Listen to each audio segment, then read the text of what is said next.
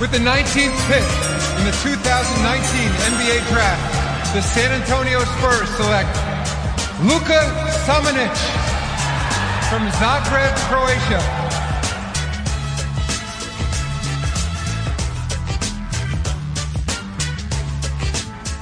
What's up, y'all? What up, everybody's going on?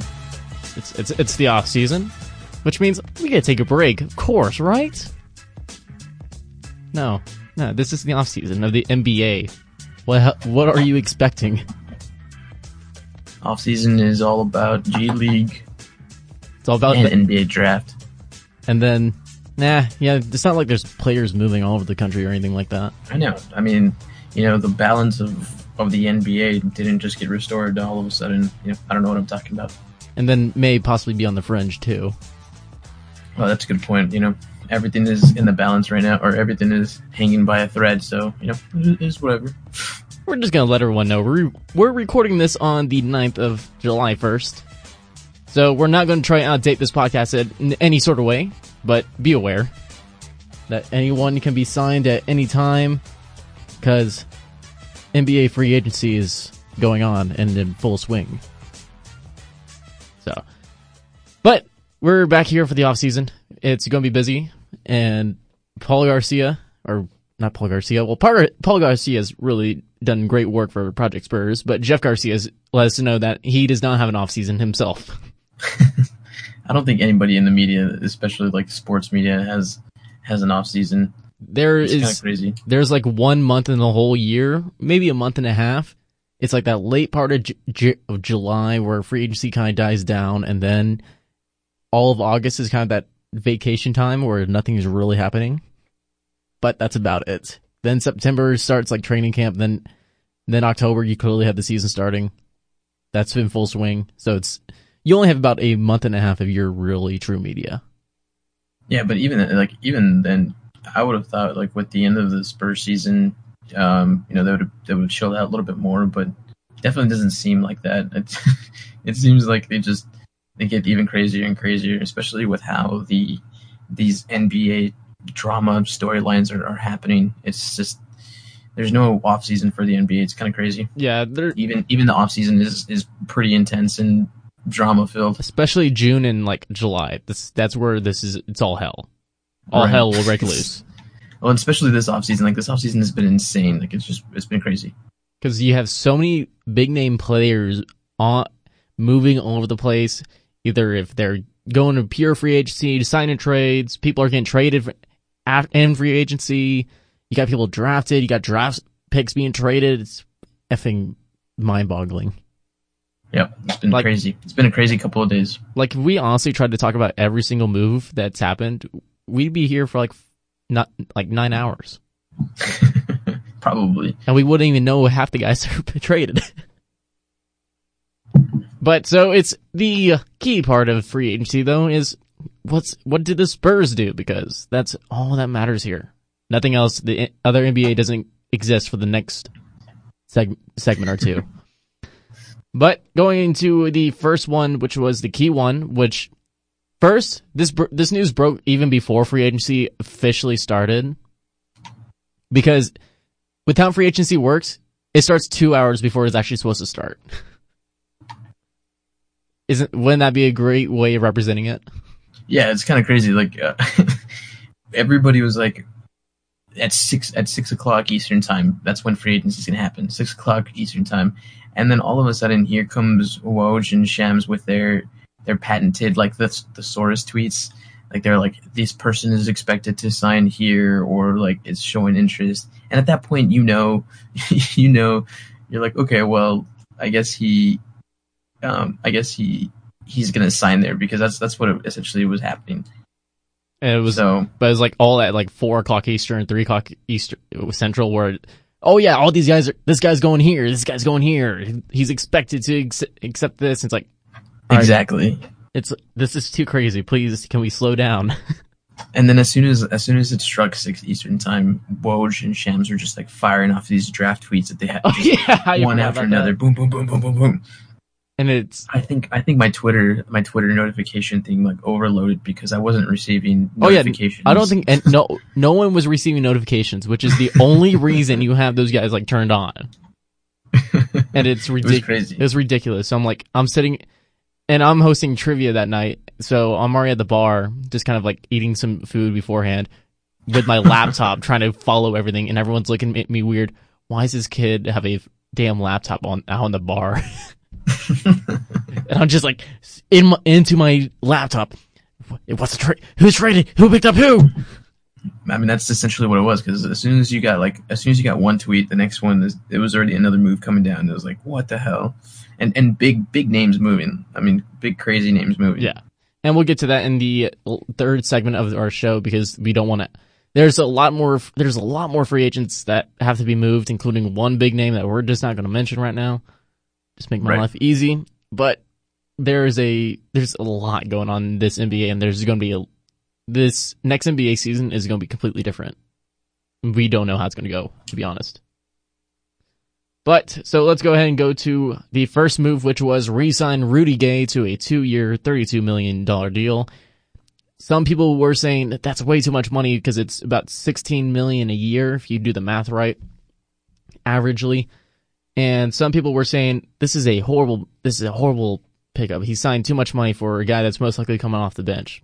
Nah, this is a good deal. This was money that the Spurs could not take anywhere else anyway, and it's actually a pretty team friendly deal. Yeah, I think that was so. There's a few things here. One, I can understand why people were like, that's way too much money. Because it does. I mean, it does seem like, hey, Rudy's on the wrong side of 30, and 16 mil for 2 years is quite a bit. But on the flip side of that, we don't know the exact parameters of the contract, so we don't know if the second year is going to be a player option, a team option, or partially guaranteed. So it just. While it may seem like it's a lot, I think it's still a pretty good contract because Rudy can create his own shots. That's a position that we needed. I mean, we didn't have anybody at that 4 spot, that's really reliable.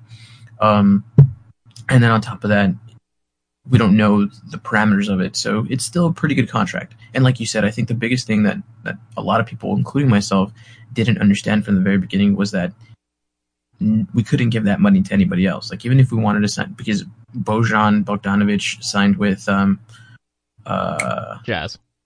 Jazz for 18 mil a year, but we couldn't have given them that money anyways. So, yeah, I think it's money well spent on Rudy for sure. Yeah, it's because it's early bird rights, which is the money works a bit differently with bird rights. If you don't know what those are essentially the rights a team have because they had a certain player for a certain amount of time. But they can sign a player with those bird rights over the cap because they've had that player for such amount of time. Right. And so that's how they got Rudy, and they re-signed him for $60 million. Doesn't affect anything else for the mid-level exception or anything like that. But re-signing Rudy Gay, I think that's perfect. That's what your number one goal was going to this offseason, where Rudy was a very reliable guy. He's the only person in NBA history to have a positive PER coming off an Achilles injury. And this dude is also, you have to look at his Instagram feed to see that this dude is fucking ripped. This dude is working out. He's working it. And this dude is, he's ready to run it back with his team. Yeah, and I think that's the best thing. That's the best thing that he mentioned. He's like, let's run it back. Let's win another one. I think there was an interview that he had with the Undefeated where he mentions, I want to get to a championship. I want to get to that level. And that's essentially the mentality that we need. We need that hunger. And I think that the Spurs did a very good job of drafting players like that, and then as well as bringing them in free agency. Yeah, he said to Mark Spears of the Undefeated that Rudy said, I'm ready to compete for a ship. Last season wasn't the way we wanted to end things. We will be better next season. And that, I think that's clearly, I think us, the fans, know that this team is going to be so much better next season. Yeah. And obviously, again, everybody is discounting the Spurs, and they're like, Chris Bouchard thinks that the Spurs are going to be another lottery team, which doesn't make any sense with the moves that they've made so far. And also add on that they said last year's team was going to be a lottery team, and yet they got more. They got younger. They got more talent now. This is not a team that's built around one random trade and not knowing what was going into the draft. And this is probably the best thing. This is going to be a much better season in my eyes. It's going to be a team that Pop and RC want more than anything. It's not going to be built around a trade. Yeah, there's some players that I and then I know you would prefer to not be under contract. Marco Bellinelli. But Marco. But yeah, it's but this is it's still a team that's really well built. You got a lot of good players. If you look at the players that they have, they still got DeMar. He's still an all-star level talent. You got Bryn Forbes, who can finish. That dude can finish around the rim, and he can shoot. I think Bryn. There are some Bryn lovers and some Bryn haters, but I'm kind of in the middle where I like Bryn, but I also don't love him. If you understand what I mean by that, it's like you don't. Go ahead. No. Continue. Finish your thoughts. I was gonna say I don't love Bryn on defense, but I love him on offense. Right. And then, but then you also have your youth core: Derek White, Lonnie Walker, DeJounte Murray. Yeah, he's coming off an ACL, but this dude has been training for 2 summers now, and had a whole season to rehab. I think he's gonna be fine. Then also add on, you got Pirtle, you got your new draftees of Luka Šamanić, Keldon Johnson, Quinndary Weatherspoon, who had a great. I think those had a really good summer league night. I was about to say G League, which we'll get to that in the next segment. But this is a team that's built. I think it's built the way that Pop and RC want more than anything, and just bringing on Rudy Gay to run it back. That's even better. Yeah, I agree. Obviously, we're getting ahead of ourselves with our new guys and talking about the summer league, but I honestly think that year 2 of the DeMar experiment and post Kawhi saga, I think it's going to be much better. And we've seen it with LaMarcus Aldridge. He only gets better, or he got better after a couple of years. And so the same thing's probably hopefully going to happen with DeMar. Now, going forward after that, we'll see where DeMar is at or what DeMar wants as far as a contract goes. But I honestly think everything, because you're adding your all defensive point guard and DeJounte Murray, and so you're getting that stability there. And then your 2 new additions from last year are going to have a whole season with the Spurs system under their belt. So Jakob Poeltl and DeMar DeRozan are going to understand more so what the Spurs expect and how to play Spurs ball. And then as a whole, the entire unit as a whole, they're going to play much more in chemistry. So hopefully all of that works. And right now they're working on that chemistry to make a more successful run next year. Now, I mean, obviously with the additions to the other teams, like it's going to be a grueling year because I think the teams are more balanced this year. But at the same time, I think the Spurs have a new addition with somebody that they reached out to or they got in free agency that is gonna be a lot of help. Yeah, and re-sign Rudy, that only left 1 more roster spot to be signed that's not including 2-way players. And that would go to, we thought, they're going to sit back. They're just going to let the Summer League go on and sign someone from there. Nah, they're going to sign someone the same night. They sign DeMar Carroll. A few hours later, they signed DeMar Carroll to a 2-year, $13 million deal. That's about $6.5 million. Am I right on that one? I say 6.5, right? Right, yeah. Yeah, 6. I'm trying to do math in my head, and I'm like, what? This is math. I'm not used to this. Yeah, yes, but they signed DeMar Carroll to a 2-year, $13 million deal, which that fills off the 15th spot, and I thought that this was a perfect signing. It's not... One, the Spurs don't need a all-star type level guy. They just needed someone to fill out the roster in a position that you really needed at the small forward or at the 3 and 4, because he's like 6'8". He can play the power forward and the small forward.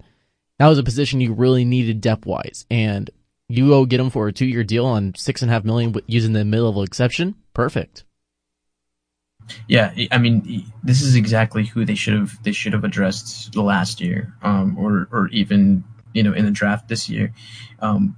But by picking up DeMar Carroll, that definitely adds depth to the position right behind Rudy. And then also, if Kawhi does come to the West, or even if he doesn't, even if like they see him in the finals, you have a few people that can go ahead and guard Kawhi or guard LeBron or guard Giannis. Like, you have a depth at that. You have Rudy, you have DeMar, you have Derek White, you know, that can guard Kawhi. So, and there's multiple people that you can put on that type of player that you can guard a larger, you know, small forward or a mobile power forward. Yeah, it fills that position that you really need. And this dude's also a veteran, which I know Pop and RC love. They love someone that we all got worried that they were going to trade draft picks for a veteran. Don't remind me of that.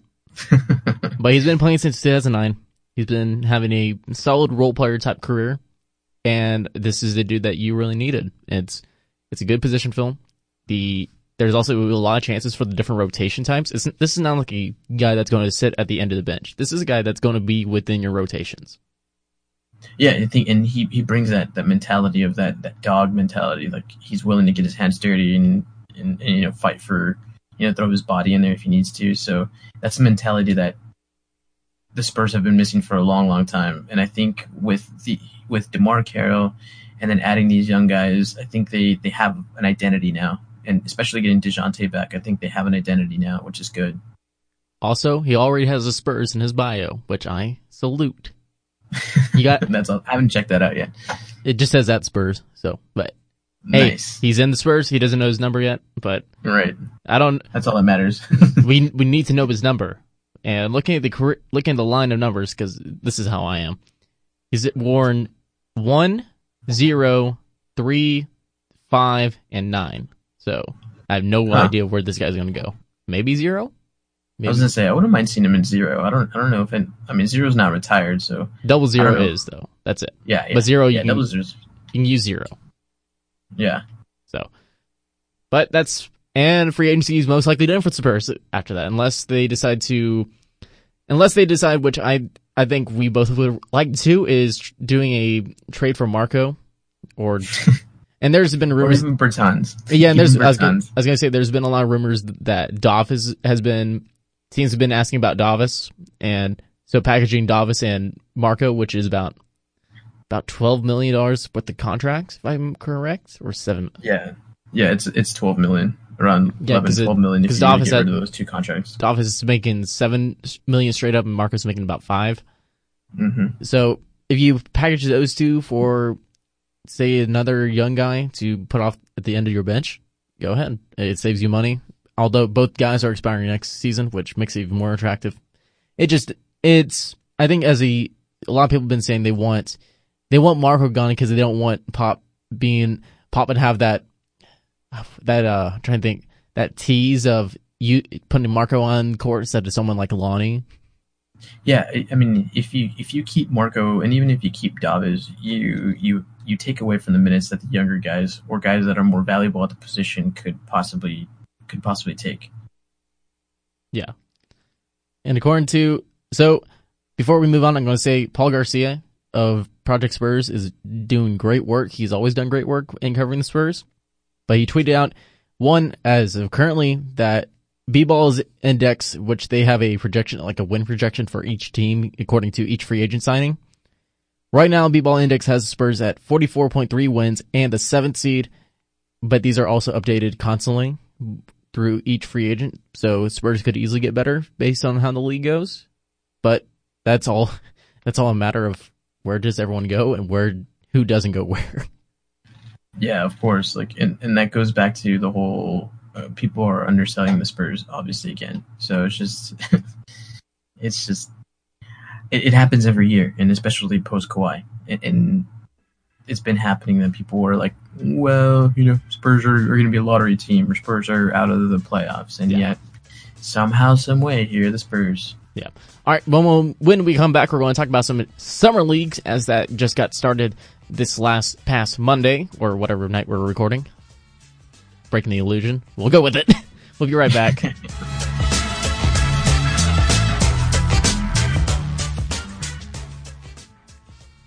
Hey guys, have you ever listened to At The Line and then suddenly think, I kind of want to make my own podcast? Well, guess what? I have something that's going to be the best tool for you in starting off your podcast.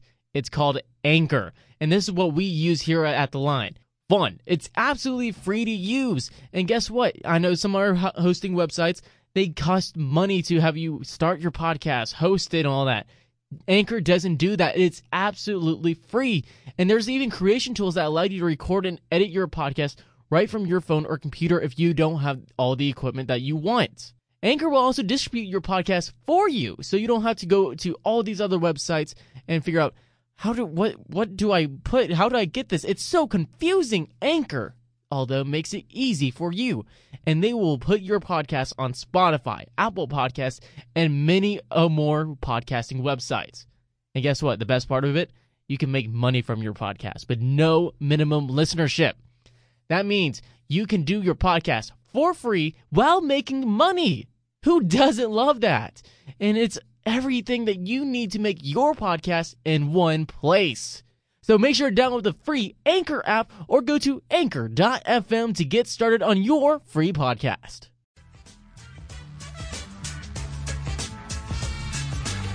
I'm Jonathan Sanford, former voice of the San Antonio Spurs. You're listening to At The Line Podcast. All right, and we're back. Of course, we got to talk about some Spurs Summer League, since that just started. Probably the most exciting part of this whole offseason for us, essentially. Hell yeah. I mean, we got Spurs basketball back, so for sure it's the best part. It's the best part, and so we also get to see our boy Lonnie Walker come back again, do his second run at the Summer League. Then we also get to see some of the newcomers, Luka Šamanić. I gotta get used to it, because I want to say Somatic, because that's just how it looks, but Šamanić. Šamanić. Remember, it's like, or it's Croatian, so it's all those Asian countries, like, they have that ch at the end. Doncic. Yeah, Doncic. Kristaps Porzingis. Right. Is he Latvian? I think he's Latvian. Yeah, he's Latvian. But right. But even, like, if they had, like, a it would be in their name. Yeah. But we got Luka Šamanić, Keldon Johnson, and Quinndary Weatherspoon, as well as some other guys. Ooh, on that boy's bad. Sorry, go ahead. Yeah, I'll agree. He is a bad man. I tried to pull up. I had the Summer League roster in front of me, and then it disappeared. This is professionalism at its best right now, to be honest. Oh, do you want me to rattle them off? I can rattle off the names. All right, you rattle them off then, since you know everything. No, I got the roster right here. All right, I got it now. Well, I forgot. Okay, well, the people that played, we have Lonnie Walker, Drew Eubanks, Quinndary Weatherspoon, Luka Šamanić, Ben Moore, Josh Maggot or Maget. I want to say Maget. Thomas Magetti, Robinson, like Darius that. Morris, Keldon Johnson, and Jeff Ledbetter. Did you say Thomas Robinson? Thomas Robinson, yes, sir. Yeah, Jeff Ledbetter, career Spurs G Leaguer. His number is going to be retired in Austin. We all know it. No, he's gonna be the first one. Number 33 for the Austin Spurs is gonna be up in the Raptors, because Ledbetter has been on that team for too long. He's been there forever, man. God, I think it's like what, 4 seasons that he's been in the G League already. Yeah, but he's making decent money. Yeah, he'll be the first millionaire in the G League. No, actually, I don't think he would do that, because we Googled it. They make about a base salary of $125,000 a year, so, for the 5-month season, which isn't bad at all. That's a livable wage. Eventually, they'll get there. Hey, he continues to play. He gets money for playing basketball. Better than me. Yeah, that's exactly. That's still a pretty good dream right there. That's for sure. So, but they're the big guys that we were looking for was. Definitely, we were watching Luka because we wanted to see how can this boy play up against some NBA talent. We also want to see how Lonnie Walker's kind of how his development has gone, how much he's really gained in development for the past year and summer. And also, I think the third one for me was Quinndary, because this guy was really unknown to me. I was really kind of curious to see how this guy could do. I saw a lot of stuff saying that this guy actually might be better than everyone thinks. And have a better skill set than his second round draft pick actually shows. Who was another guy that you were looking forward to seeing? I mean, I think Thomas Robinson was one of them that I was really interested in seeing, as well as the development of Drew Eubanks. I mean, because Drew Eubanks is going to be one of those guys that's on the fringe, so of having a roster spot. So I was really interested to see, and not to mention he's kind of posted some stuff online showing, you know, some of his off-season workouts. So I was really interested to see like what his development was. So yeah, those are the guys that I was interested in seeing. Obviously, and all our new draftees, all our new draft picks. I will say Drew Eubanks is a big man. That dude is really beefy, I can say. He's light on his feet though. Like for being a big, definitely. He's quick, which is pretty crazy to see. But overall, the Spurs actually took the game 97-89 against the Cleveland Cavaliers separate league team. Lonnie finished with 20 points with 7 rebounds. And let's talk about Lonnie real quick. Lonnie's definitely shown some improvement. There are still a few things that I would prefer that be developed, but overall, Lonnie has really progressed, and he showed up showing that he was the best guy on that court. Yeah, you know, in the beginning, I think the entire Austin Spurs seemed a little off. It was shaky. And I think Luka kind of encapsulated it in one of his post-game interviews. He said in the beginning he was nervous. And I think that's essentially what everybody looked like at the very start of it. I think for like maybe half of the first quarter, everybody just looked really shaky, and they were down like I think 2 points to like 11. It was pretty abysmal showing. But Lonnie took a little bit of time to settle in. He looked way too quick. Like his mind was moving quicker than his body.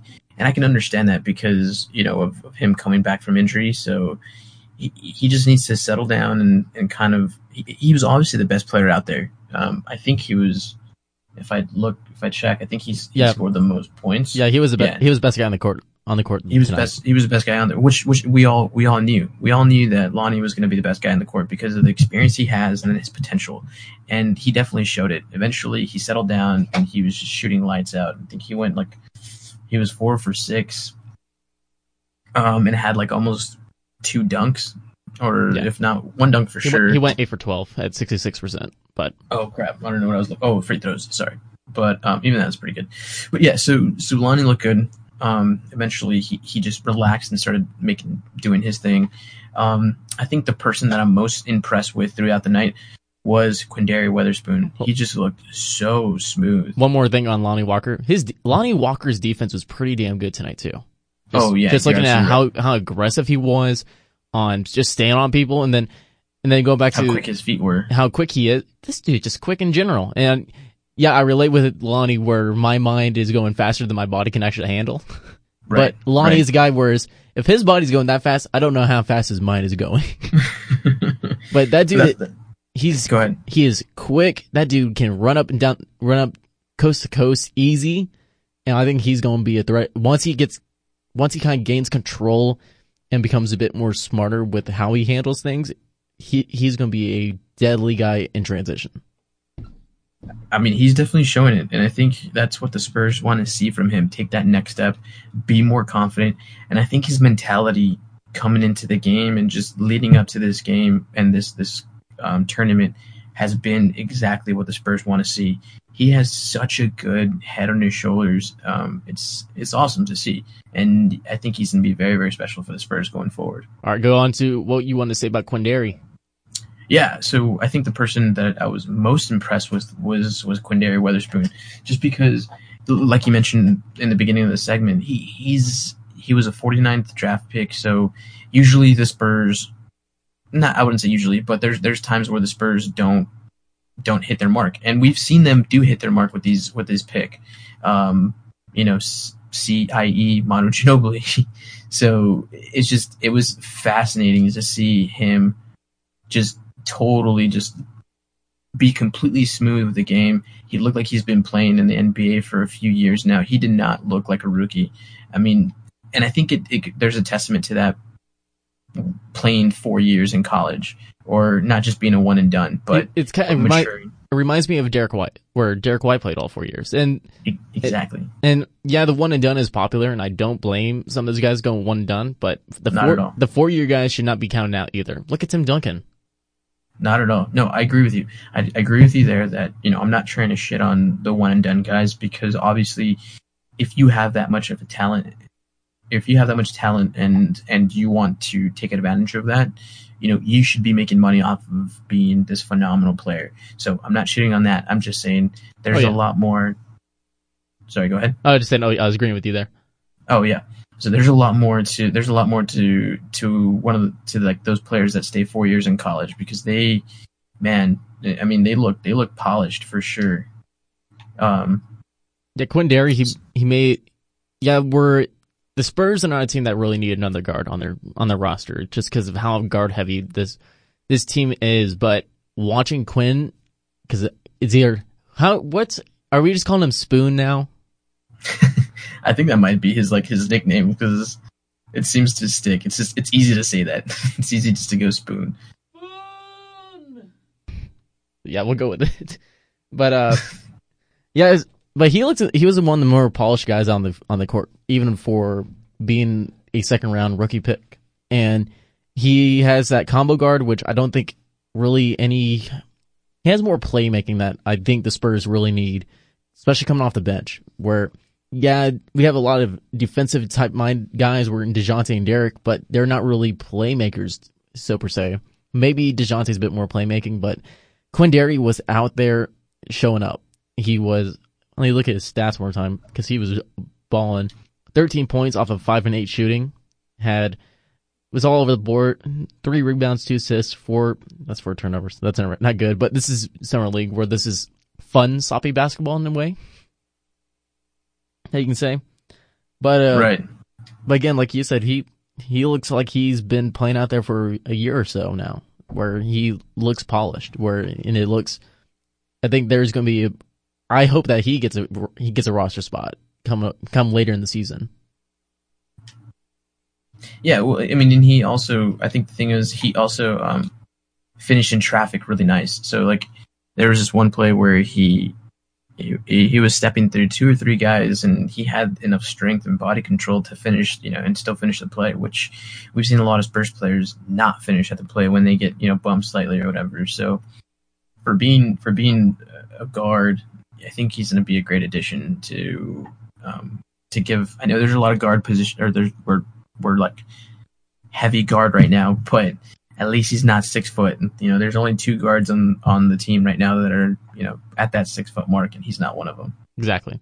All right, let's go on to the man that we have all been focusing on. That's been the real question mark of how is this guy going to be against NBA talent. That's Luka Šamanić, and this dude had a pretty damn good night. And I think this was a really good night in representing what he's good at and what he needs to improve on. I thought this was a picture perfect type game where you want to see, where Spurs fans that hadn't seen him play, you guys see him what he can do and what he needs to work on.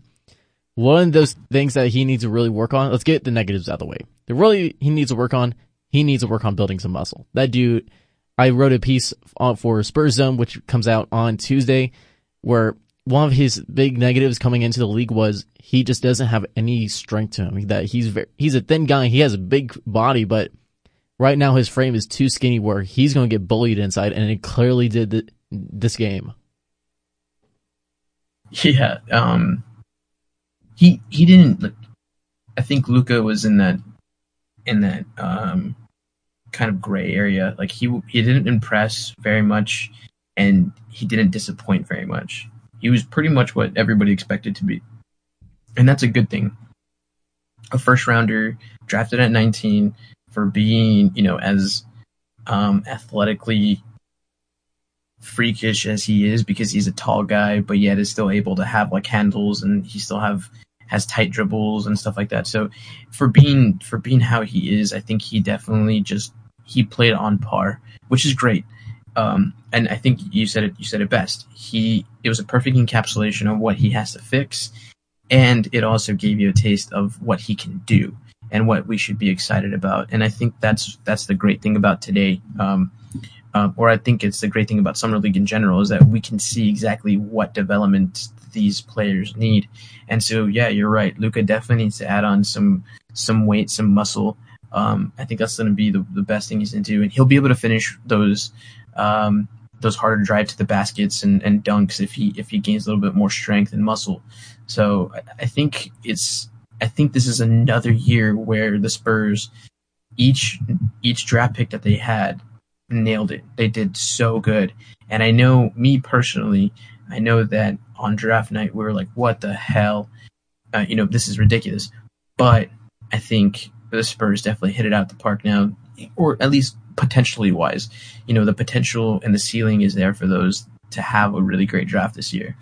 Exactly. And again, I like Luka and the type of game that he can bring out for his, especially at his size. It's gonna be one of those great roles that it's gonna be filled. And he actually filled up the stat sheet all over the place. He had 11 points, 4 for 7 shooting, had 1 3-pointer that he just threw in as a dagger, which I'll give him that. And it was silky smooth. It was so nice too. It was a beautiful shot, and I think that was like the best look at his form for shooting. He's a rebounder. He got 7 rebounds.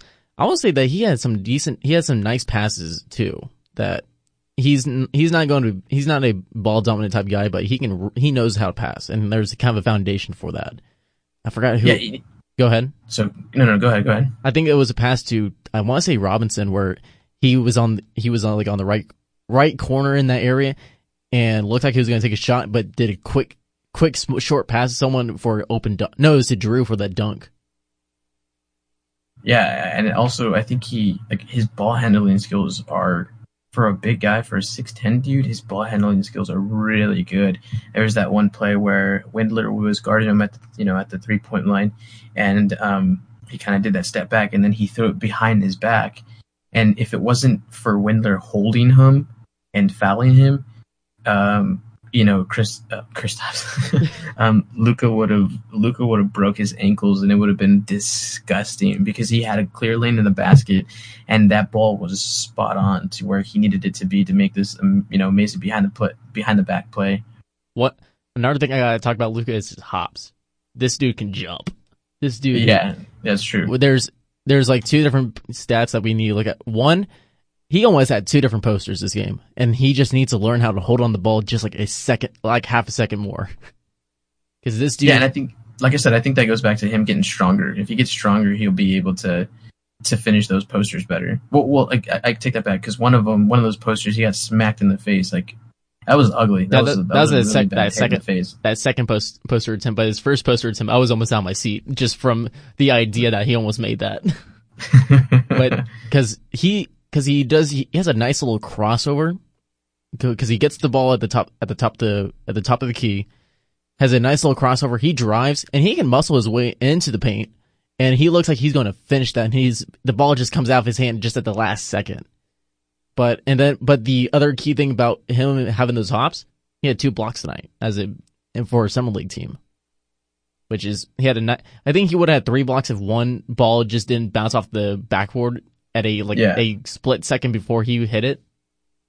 But he was jumping and blocking. Yeah, I think he has to get used to the game over here, and the way the American game is played. Obviously, he's from the EuroLeague, and they play a little bit differently, as far as, like, I guess you can say overall, like, I wouldn't say is like fundamentals, but athleticism wise, as physicality wise, like, it's a different game here. So he just needs to get used to it, and needs to get used to playing with people that are more his caliber, because exactly. I think that's what he is here. He should be in the NBA. Yeah, and I said this in the piece that's going to be released on Tuesday, where Luka has all those fundamental pieces that you want in an NBA player, that you want in a prospect. He has all those foundations that you really want. The only things that he really needs to improve on are things that you can easily do, which is building his strength and just getting NBA level play experience. This dude is going to be really good, no matter what. He has the pieces for it. I think he has the drive to work for it, and he's around probably the best system to possibly develop in the league. Right. The one guy we haven't mentioned, though, is Keldon Johnson. I really haven't mentioned Keldon because he really had a quiet night, and I don't blame him, because he's kind of third fiddle to Lonnie, Luka, and even Quinn. So I don't blame him on that. Just he made 4 points off of two shots, so he wasn't really getting too many touches tonight. Yeah, I think he was the most underwhelming of the new draft guys, but I don't think he was bad entirely. I think he has a lot to work on as far as his shooting goes. I think that was probably his biggest sword. His biggest eyesore was his shooting, but his defense, there's a couple of plays where he broke up some plays because of that instinct he has on the ball. And then I think he can develop, and this might be blasphemous, but he can develop into like a smarter, more efficient Russell Westbrook. Like it seems like he has that motor to just keep going and just make these like physical plays like Russell has. I think Keldon has those tools. And if we can develop his other, his opportunities, like his shooting form and him being more effective, off the ball, I think he's going to be an amazing player. Yeah. And this is all their first game and within the system, 1 and 2 with NBA type talent. So I'm not blaming them if they don't do great within game 1. Right, it's game 1. I'm not gonna blame him. I'm not like shocked and angry. Keldon Johnson sucks. No, I'm not like that. This is their first game. I'm not gonna put too much criticism on them. This whole point of Summer League is to develop, find what they're good at and find what they're not good at and work on it. That's the whole point of Summer League. Plus it gives the fans a little peek at what the future is. Yeah, no, I agree. I agree with that. I mean, like again, it's all just Summer League. So while it may seem like we're overreacting to some of these like potentials or whatever, it's not that. It's just the potential is there for these players to be great. They're in the best development for their for what they need. So if they can just continue on, it should be okay. They're gonna develop just fine, and this 2019 draft is gonna go down as one of the better drafts that the Cavs. I mean, the Cavs have made. No, that they have made. Sorry if I sound like All right. Well, when we come back, we're gonna talk about the whole NBA spectrum within free agency and outdate this podcast. So we'll be right back with our outdated portion of the podcast.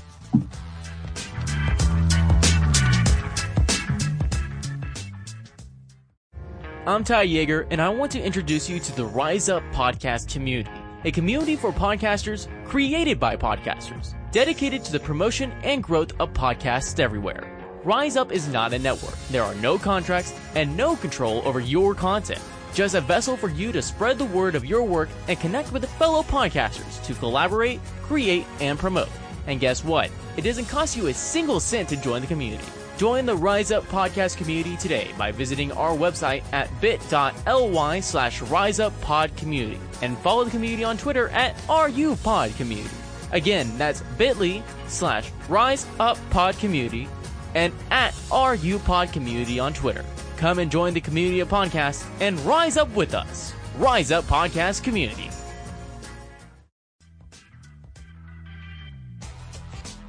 This is Jeff Garcia of News 4 San Antonio and host of Locked On Spurs, and you are listening to At The Line Podcast. No. I needed more. Yes, we need more. We absolutely need more of whatever this NBA drama offseason is. Oh, we got plenty more. Trust me. Oh, if we want to get started with that, let's go ahead and get started with that. Let's just get off with the two biggest free agents that have already signed. And I think the biggest winner of this free agency is going to be the Nets, no matter what. Because the Nets get Kevin Durant and Kyrie Irving. For Kevin Durant signs for a 4-year, $164 million reported deal, while Kyrie is getting a 4-year, $141 million deal reportedly. Yeah, Kevin Durant's out for most likely a year with his Achilles injury, but this is still a team that's really well built and ready for the next 4 years. Definitely the Nets are one of the top teams that have won quote unquote free agency. I also think that they are set up really well, and they took a chance. Again, this is exactly what I called before free agency started. I said that at this point, because of the whole Kawhi Leonard saga, it started this trend of like these teams just going for it, and they did, and they won the sweepstakes. So, and they, I mean, they just, Sean Marks, hats off to you, man. You're making some moves over there, and it's amazing. Making Spurs look good too, because he's he is former Spur, former front office Spur, I believe. Yes. Yep. So yeah. Then the Nets also got DeAndre Jordan too. I forgot what his deal is, but I think his is 4 for $40 million. Yep. So about $10 million a year.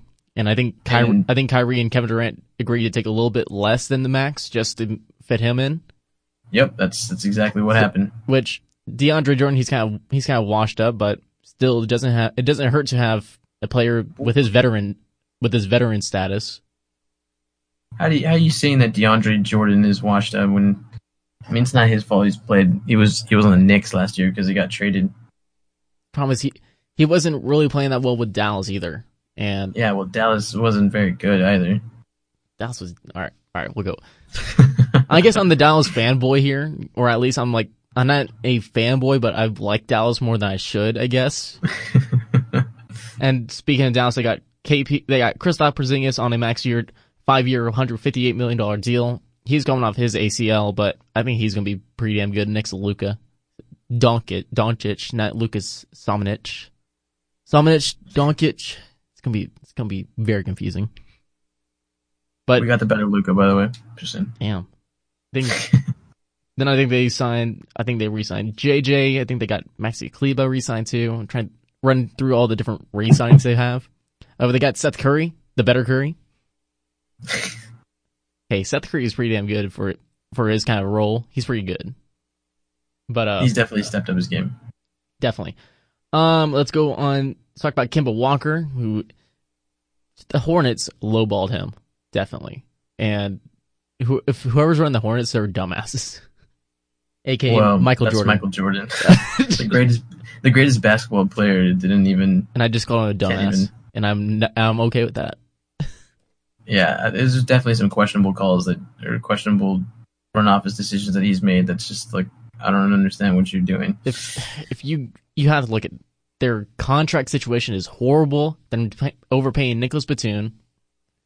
They're probably going to pay Tony one more year, even though he just retired, just based on that money. They just have horrible contracts all around. And then add on that they lowballed their hometown guy. Though that he was an all-star, he should have easily been getting paid. He was getting max offers from other teams, and you're going to lowball him? Really? Well, go ahead. I was just going to say, I don't, and this, I'm obviously in the minority here, but I don't think that Kemba should have been given. I can understand why Michael didn't give him the max, because he's a 6-foot guard, or like 6'1", 6'2", something like that. He's, an ISO player. It's just his defense is okay. I mean, it's not bad. It's par. So it's just like, do you want to put almost $200 million in a guy like that? And again, I'm completely in the minority here, and I understand it. And if you want to flame my Twitter, by all means, it's MacPen Media. Go ahead and flame it. But I'm just saying, I can understand why Michael didn't give him the max or the supermax. I can see the argument for the non-supermax deal, but the way they lowballed him, I think it was much lower. But also, other teams were offering max, and if you really, you're a franchise guy, and this is the only guy that's really good on your team, you're going to have to match these other offers. You have to see Kemba as kind of a restricted free agent, where no matter what you think it is, if you really want him, you're going to give him the money. But yeah, instead Boston is going to give him the money for $141 max deal at 4 years, which replaces Kyrie essentially, and I think he's excited to go there. It's kind of a wash. I mean, Kyrie might have better handles, I think, but Kyrie is always. I think he's going to be the better player overall, but replacing him with Kemba is not a bad deal. Plus, also, exactly, and then also adding that Kyrie kind of killed that locker room too. It's not a bad pickup at all. Right. Klay Thompson re-signs with the Warriors. We don't care. Tobias Harris. Wait, has that been announced yet? Yes, it is now. It's, oh, okay. There were some rumors saying oh, we haven't heard anything about this. It must not gone down. But no, it's gone down. Just nothing had changed at all in the past 3 days. The next one is Tobias Harris. He re-signs with the Sixers on a max deal. So as a result, Jimmy Butler is doing a sign and trade to Miami. How do you feel about that one? I was gonna say, I think that's the craziest, or one of the crazier plots that happened. I mean, you look at it and you're like, why would he go and sign with Miami? I mean, it doesn't make any sense. He said he wanted to win, so I mean, Miami's hasn't. Well, they've been on that fringe playoff team, so it's like, why? When he could have gone to the Clippers, he could have stayed with the Sixers. He could have had his choice of anywhere, and he ends up going to Miami. And Miami just traded Hassan Whiteside to Portland to Portland for Mo Harkless somebody else. So here's Mo Harkless got traded off. So yeah, this is really. First, whenever they first announced that this was going to happen, it was I think it was 76ers and Dallas, and the Dallas was going to get, I want to say Goran Dragic, but that fell out.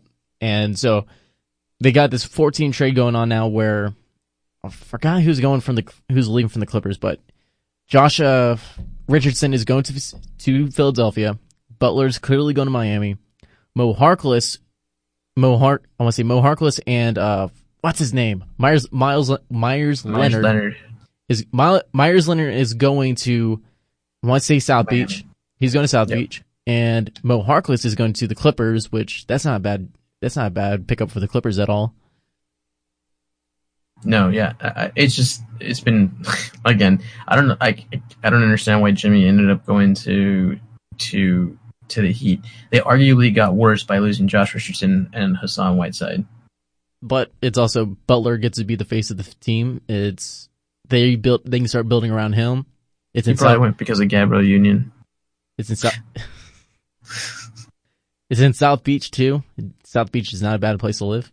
That's true for a 28-year-old person making millions and millions of dollars. $142 million over 4 years. It's not bad, right? Yeah. Gotcha. Middleton resigns, of course, with the Bucks. Vucevic re-signs with the Magic. D'Angelo Russell, I don't know. In limbo. He's kind of in limbo, but currently he's starting on July 6th, he will be a Warrior, which boggles my mind of why anyone helps the Warriors, but they wanted Kevin Durant, so the Nets wanted Kevin Durant at least, but the reason why they did that was because the Warriors didn't want to lose Kevin Durant without getting anything. But it's more mind-boggling than the Nets. Why would you help the Warriors? Yeah, I agree. But it seems that the Warriors just trade for D'Angelo as an asset. They signed him, did a sign trade for him for a max contract of, I want to say it's $117 million over 4 years. Which this is, and then he's going to go somewhere. We don't know where at this point. That's going to be it. There's going to be another trade, and the Warriors are just going to get probably a small forward in the making as it. And all part of that, Iguodala is in Memphis, most likely to get bought out, which that boggles my mind too, that they just traded away their best bench player. For the Warriors, at least. The Warriors are very in limbo right now, where you don't know where they're going. I think this is the quickest dissension we've ever seen from a championship caliber team. And I know I was watching First Take and Get Up this morning, and they're like, Warriors are still going to be in the playoffs and whatever. It's like, what? How? How? They do not have a bench. Their bench is not up to par at all. Klay Thompson is going to be out with his Achilles all year. How do you expect them to? Your second scoring option, no matter at this moment, is Draymond Green, right, or Quinn Cook. But even then, he's still a restricted free agent. I don't know if he's re-signed yet. Yeah, it's the Spurs. Their bench is just full of guys like Jordan Poole. There's not that many people in there. It's definitely it's been very sobering seeing them become, like I said, the fall that they've experienced. Exactly. Some other big names, Al Horford goes on a weird-ass deal to 76ers for $109 million over 4 years, even though he's 30. It kind of reminds me of that Powell deal a little bit. Well, I mean, I think Al Horford is much better than. Oh yeah, he's definitely much better than Powell. Than Pau Gasol was at the age that the Spurs signed him. I can say that. I just feel like it, like you said, like it's a weird fit, you know, because Al Horford in Boston played the five position, and then you have Embiid that's there too, and just what they will have is they're going to have a ton of defense, which is, I guess, what they needed. But then they also added, they retained Tobias Harris, which is good. Yeah, that's a good signing. And so they don't have a lot of money to deal with now. Right. But they added another person. Oh, who was it? I'm trying to remember who that was. It's while you think about that, they got Mike Scott back for a 2-year, $9.6 million deal. And they got Kyle O'Quinn on a minimum deal. That's about it. Right. So it's been. I mean, they did decent, and I mean, a lot of people were saying that they were going to be, or that they are the best team in the East. Which, exactly. I mean, I guess, you know, depending on what Kawhi does, we'll see how that goes, because I mean, for the most part, Toronto's pretty much stayed intact. So. Another team that I think that's has vastly improved in the East is Pacers. They got Malcolm Brogdon, which was a great pickup. They needed a point guard to put next to VO, and I thought that was a really good signing for them. They get a former Rookie of the Year who's actually a pretty decent player overall as their point. Put him next to a VO that's coming back from injury, and you have a pretty damn good team. Yeah, they lost Bojan Bogdanovic to the Jazz, but. Still, that Indiana team could be fighting for the East. They still have Sabonis. They still have Sabonis, Miles Turner, and then, like you said, they picked up Brogdon. So I think they've done a pretty good job overall, of maintaining their standing. All right, we gotta talk about this team. This next team has gotten dangerous, just on how much talent they have around their whole team, and that's the Utah Jazz. Ooh, yeah. This is one of those teams that I said that was up there winning the free agency. Definitely, because they got Bojan Bogdanovic, which is a really kind of a position they really needed at that small forward position. So now you got Donovan. Then you also add Mike Conley, who they got in a trade. Then you add, you have Defensive Player of the Year, Derek Favors. Why can't I think of his name? I'm a horrible human being right now. Gobert. They have Gobert, which is the Defensive Player of the Year at the center position. You got a hell of a team right there. Yeah, I mean, they definitely. They strengthened their starting five, and they added some quality pieces. So they've definitely one of those teams that won free agency. So while I don't think they're as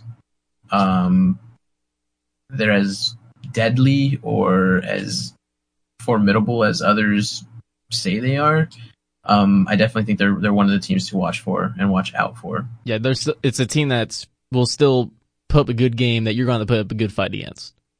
Right. I mean, they're again. Because you look at Conley, and Conley's on again the wrong side of 30, and also he's coming off an injury for the season or from last season. So it's just, and then Brogdon is he's good, but he's just like I guess he didn't have his best season last season as far as shooting goes. So, you know, I think while again they've added pieces that they needed, I just think that they're not as formidable. I would say they're top four for sure, though. I think so. Everything goes well. And Quinn Snyder's a good coach for sure. Oh, definitely. Quinn Snyder is really good. Let's talk about our winner too. That just overall in the whole offseason's a winner. It has to be the New Orleans Pelicans. Absolutely. This Pelicans team, they get JJ Redick off of David Griffin's the GOAT. The GOAT of this year. They get JJ Redick on a $26.5 million deal for 2 years, which is another veteran presence to play around all that young talent. I know this was a team that you were kind of a bit skeptical about, but this is a team that you got to worry about now if you're in the West, no matter what. Yeah, I was skeptical about them because of how much inexperience they had. They have a lot of young players on that team, a lot of them coming from the Lakers. So while they had all that young players, they just added, like I said, they added JJ Redick, and they added who else did they add? They added a couple more veterans. I can't find the names right here. I'll pull it up. Yeah, well, I mean, they added other quality pieces that is like rounding out the perfect, or at least if they can make it happen, they're rounding out a really, really good core around this young core. Yeah, it's you have a really good young core in the first place, and then you add on some really good veterans, especially JJ Redick, who is, I think he's a bit more underrated, but he's a really good three guy and a veteran presence that you always need. Absolutely sniper, yeah. And then just in general, what David Griffin has been doing in New Orleans is amazing. Probably one of the best off seasons for any team in the history of the NBA. Well, and especially after everything that happened with AD and based on a turnaround from where the team was before to where they most likely will be next season, it's going to be a major turnaround. Right. Yeah, and that's what I'm saying. So everything that they've experienced over the past few months, they've definitely managed to just knock it out of the park with what they were working with. All right, let's talk about one more winner on this one. It has to be the New York Knicks. For the league, it's a winner. For Knicks fans, not so much. Oh, poor Knicks fans. They traded their best player in a long while, and Kristaps Porzingis, to clear up space, had two max slots. First, before free agency, they thought they were going to get Zion. That didn't happen. Then they thought, we're going to get Kevin Durant and Kyrie. No, they go to the other side of town in Brooklyn. So it's just so you would ask yourself, who will the Knicks sign? They must get someone pretty decent. Oh, they signed Julius. Cap space. They signed Julius Randle. That's pretty decent. It's a decent signing. It's Julius Randle's kind of an up and up guy. But then you also add on Taj Gibson, Bobby Portis, and Reggie Bullock, who all play the same positions, for $20 million, $31 million, and $21 million. And Julius Randle only got $63 million for 3 years. It's Knicks. What are you doing? What are you doing, buddy? Are you okay? Is there a kid playing 2K that's actually running a team all of a sudden? Well, Dolan acts like it for sure. Oh, don't get me on start on Dolan. Dolan's just a dick. It's the whole reason that teams are not coming to the Knicks has to be because of Dolan. Yeah, I think. Yeah. And did you hear the thing about what they did with Kevin Durant? About DeAndre Jordan? No. Where with Kevin Durant, they didn't even offer him a max contract. Oh no, I didn't hear that. Yeah, so because James Dolan was very worried about the KD injury. But this also goes back to our conversation about what we said with the Hornets. Yeah, he's going to be injured, and I know I probably would not prefer to give him a max contract, even though he's going to sit down a year. But you kind of have to go with the flow of how everyone else is fighting for this. No, that's a Kawhi Leonard thing. Kawhi Leonard had the injury, and the Raptors, obviously took advantage of it. They rolled the dice, and Kawhi ended up winning a championship. Exactly, and on this one, it's Kevin Durant. You're going to sign him to a 4-year contract anyway. Yeah, you're going to be paying him $41 million for sitting out a year, but it's still Kevin Durant. You let him rehab, and then just let him come back stronger the next year. Exactly, and so James Dolan didn't offer him that max contract, and it's what are you doing? You wanted him, but you're not going to put the effort to go get him. And see, on top of that, and this is what I heard, this is a good point that Stephen A. mentioned on First Take this morning. He had said, so this whole Brooklyn Nets trio that just formed, they're all friends. Everybody's friends. DeAndre Jordan is really good friends with Kevin Durant, and Kevin Durant's really good friends with Kyrie. So Dolan and the Knicks had a perfect advantage, like a foot in the door with Kevin Durant, if they wanted to, with DeAndre Jordan. But what ended up happening is, and I think DeAndre Jordan mentioned this, was that he wasn't happy with the organization. Like, he wasn't happy with how they treated him. He wasn't happy with the fact that he was getting less minutes to these younger guys. And so it's like, Dolan and the Knicks organization, if you know you're going to target somebody in free agency and you have one of their best friends on your team, you do everything you can in your power to make sure that that guy is happy, regardless. And the fact that they completely whiffed on that, they're ridiculous. Like, it's I don't know what that organization's doing. It's I need to mention this because I meant to mention this earlier, but I tweeted out someone where these, because Isaiah Thomas also signed with the Wizards, and some Wizards fans was like, imagine this trio of Isaiah Thomas, Beal, and Rui. And some Knicks fan was like, Wizard fans are worse than us Knicks fans. I'm like, at least, and I said, I replied to the Knicks fan, at least they get free agents.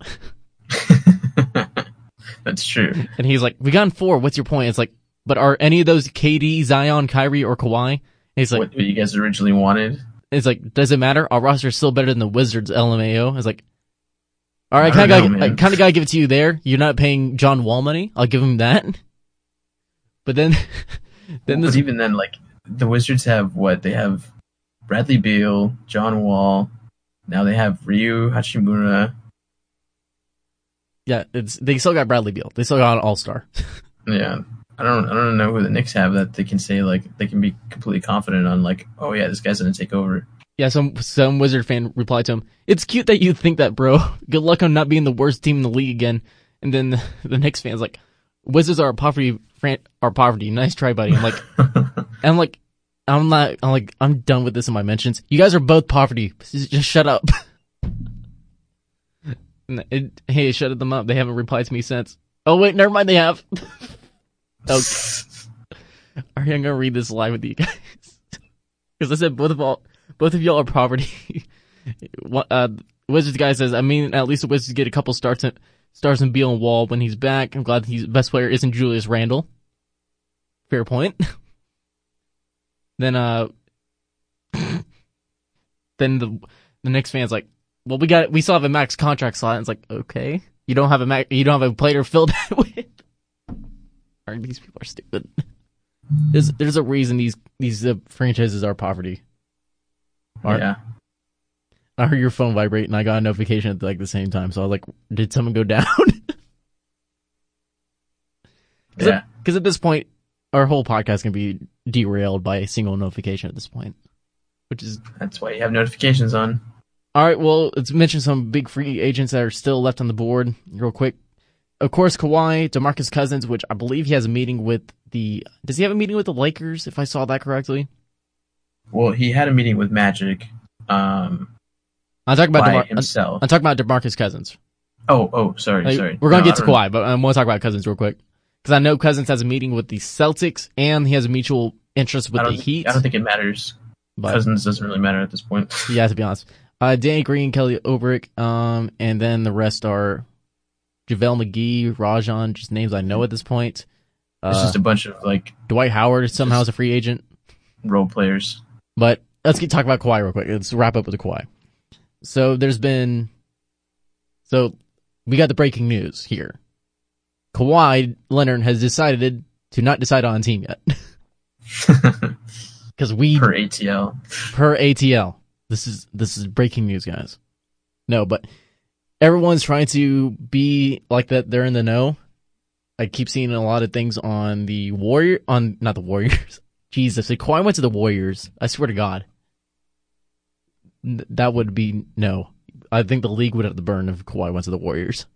I mean, it's the same thing if Kawhi went to the Lakers. But there's a lot of stuff about Kawhi going to the Lakers. A lot of Clippers are still in it, and Toronto's still in it. Of course, the Knicks are no longer in this because they never were in this. But it's a lot of news on should he go? Is he going to join Lakers? It's a lot of stuff just floating around that it's the Lakers, and I think overall that even if he does join the Lakers, this is not going to be like the Warriors signing Kevin Durant. This is not going to be a surefire way that this team is instantly going to win a championship. The Lakers are not like that. They have absolutely no money to spend on the bench. So if they do sign Kawhi, they're not going to have a bench. They're going to have an injury-prone Anthony Davis. They're going to have just an older LeBron that is not getting any younger. And then you're also having a Kawhi Leonard that doesn't play a full season either. What do you think on that? No, I agree with you. I think they're going to be extremely top-heavy, more so than what we've seen Golden State be in the past. And so, but at the same time, like, it's just this team is going to win so many games. So I think you could, as long as they're in the finals, they'll be fine. As long as they're in the playoffs, they should be okay to make some noise. But again, they got to be in that position. They got to be in that position to get there. Yeah, and the way that the West is going to is, it seems these teams are being more built all around. It's not like they're top. None of these teams are really top heavy. If you look at the Jazz, they're not really top heavy, but they got a lot of talent around their team. Spurs are in a very similar way where they're not really top heavy either. They got LaMarcus and DeMar as all stars, but the rest of the team is kind of built on really good role players. Dallas is kind of similar too. I'm trying to think of other teams. Minnesota, Denver. Look at Denver. Denver and Portland are two teams I look at where they're built off depth. And the Lakers, they're going a route where they're going that super team route. But that's kind of, I think the league's going the opposite way on this, where you need to have a lot of depth around you. You need to have people that can come off the bench easily and score 20 points. You need a Lou Williams on your team. You can't just have Quinn Cook coming off the bench and thinking that you're going to be okay.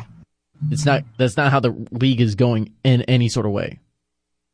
Yeah, but even then again, this team just needs to make sure they make the finals, and then they become a formidable. Sorry, I keep saying finals. They just need to make sure they make the playoffs, and then they become a formidable team. So depending, we could see all these like fringe players like DeMarcus Cousins and Rondo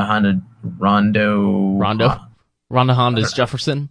Yeah, that's what I try to say. Sorry, Jefferson. But yeah, we can see them just taking vet minimums. I mean, just kind of pulling a David West and saying, "Hey, look, I just want to win a ring at this point." And I know that if we have, LeBron, Kawhi, and AD together, we can potentially make that happen. Yeah. There's anything can happen. I mean, if you get those three together, you can't count them out and say that they're not. I mean, they're definitely going to be the favorites, I think. Yeah. They'll still be the favorites, but again, this is not like the Warriors where this is like, oh, just give them the title now. This is not going to be that type of team, especially with the way that the whole league is being built. I don't think so. I mean, I don't know.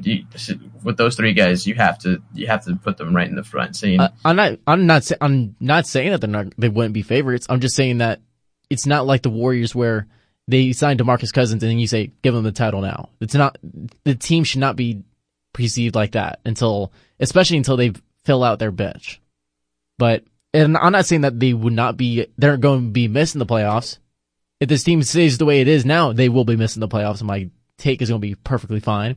But if they do sign Kawhi, they are going to have to work around building a bench without a lot of money. Yeah, they're going to have some ring chasers, but this team is still not going to be, this is not the team that you get the title right before the season begins. This is a team that's going to have to earn that trophy like everyone else.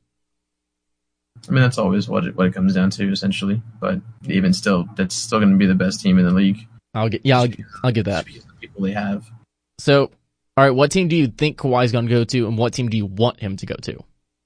I think both of those go to Clippers. So you all right?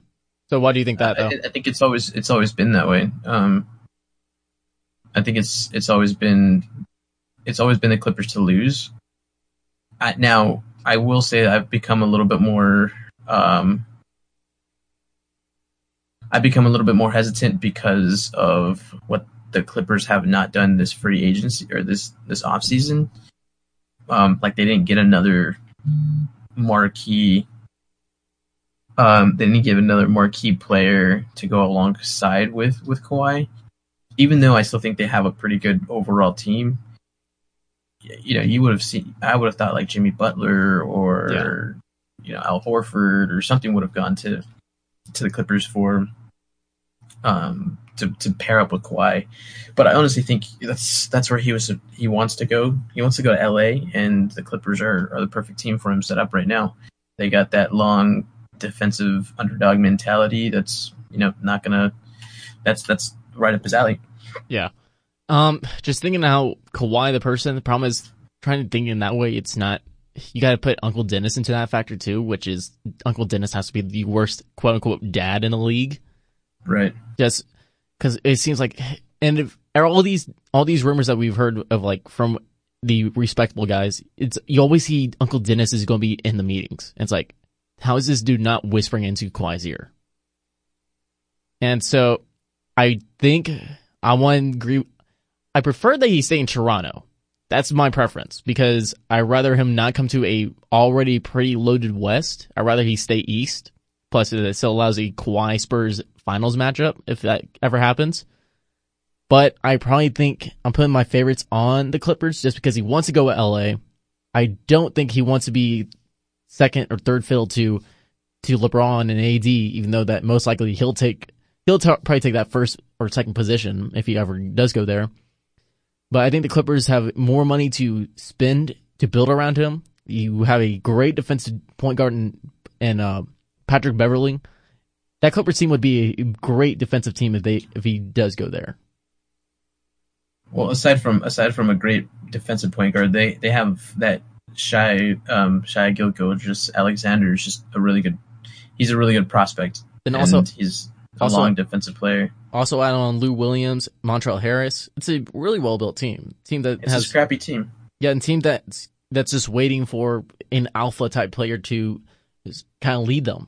And Kawhi would definitely take that role. He also won't have to deal with the major media, because Clippers are second media. He will get some media, but he's not going to get nearly as much as LeBron and AD will, which I think he would rather take that back seat a little bit.